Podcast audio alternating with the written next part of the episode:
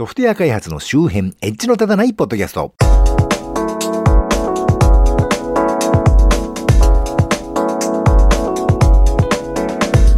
混迷する東アジアからこんにちはこんばんは。とりあえずこのお盆休み中にはね、まだ庭に防空壕は掘らなくて済んだかなと思っている町田です。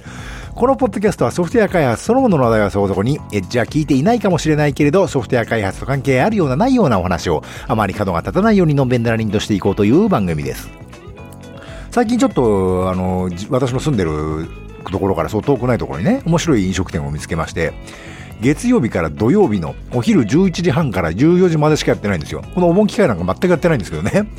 店内に入ると、まあ、詰めればまあ150人ぐらいは入れそうな広いお店にね、かなり余裕のあるテーブル配置でね、まあ、要はスカスカなんですね、店内。で、ただただ大型テレビがついてる。で、とにかく店の中に誰もいないのね。お客さんがいないなら、あ、ただ流行ってないんだなって思うでしょ？なんとびっくり、店員さんもいないんですね。で、券売機があって、あの、蕎麦とかうどんとかとんかつとかね、食券を買うんですよ。で席に座って待ってると別の建物からねおば様が食事をお待ちどうさまって持ってくるんですよで食事を置いたらまたちょっと別の建物に突っ込んでっちゃうのねとにかく愛想も振りまかないでまあ不愛想でもないんですけど私初めて行った時ねとにかくひたすら広い店内に私一人しかいなくてねただただテレビが鳴ってるだけでねかっこいいなと思いまして しびれるなとで、出てくるそばもうどんもカレーも大変に美味しくてですね、カツ丼のカツなんてなんだこの厚さはってぐらいのね、驚くぐらいのやつでして。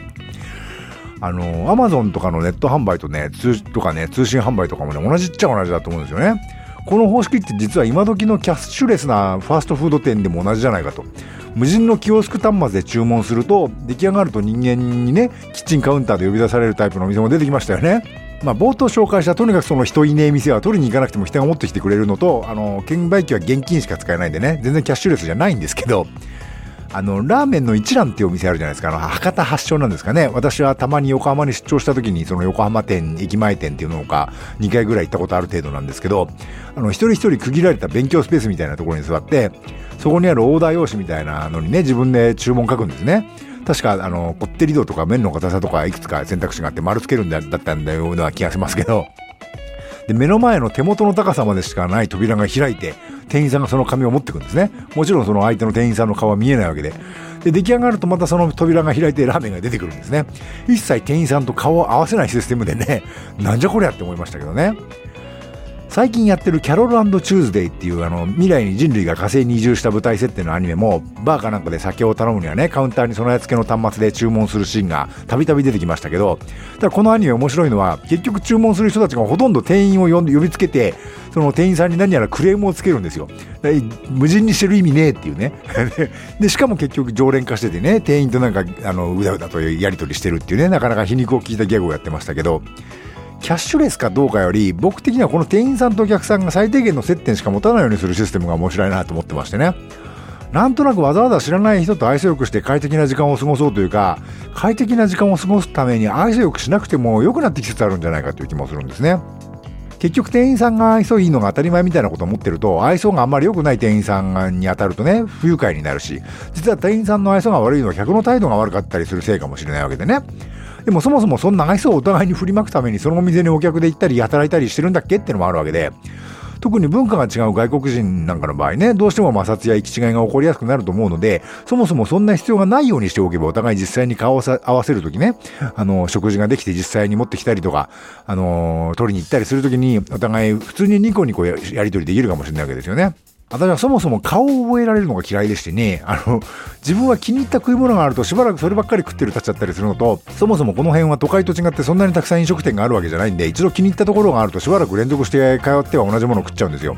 そうするとだんだん店員さんがこっちの顔を覚えてくれるようになっちゃってね。たまに何か飲み物とかサービスしてくれるようになっちゃったりしてね。そうするとなんだか悪くてその店に行きにくくなっちゃうんですね。自然と足が遠のいちゃう。どう考えても全国フランチャイズでね、接客がマニュアル化されていて、そういうお店の店員さんに、あ、いつものですかなんて言われちゃったりすることもありまして、あ、もうダメだ、ここ来れなくなったなんて思うんですけどね。そういう意味で別に意識してるわけでもね、ポリシーがあってやってるわけでもないけど、自分はネットでも何でも基本実名でやっているので、飲食店とかそういうリラックスしたいところでは匿名でいたいのかもしれないですね、逆に。そういえばキャッシュレスな飲食店って欧米の場合チップはどうするんだろうねって思いますけど今時は支払いの時のレシートに15から20%のチップの金額がもう書いてあって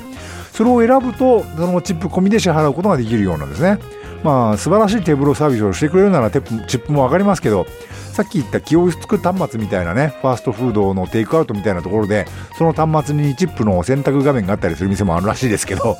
なんか人のサービスが簡略化されてもチップって必要なんかっていう気はねだいぶ気になるところではありますけど。まあぶっちゃけ Facebook とか Twitter みたいな SNS もねもう常連ばっかしで居心地が悪くなったなと私は思ってるんですけどねというわけで今回はここまでできればスマートフォンのポッドキャスト機能やポッドキャストアプリに本番組をご登録いただくか、Spotify でお気に入りにしていただくと、え更新があるたびに、通知されたりダウンロードされたりするようになるのでお勧めいたしますよ。ソーシャルでは、シャープのタタでハッシュタグとさせていただいております。というわけで今回はここまで。ではまた。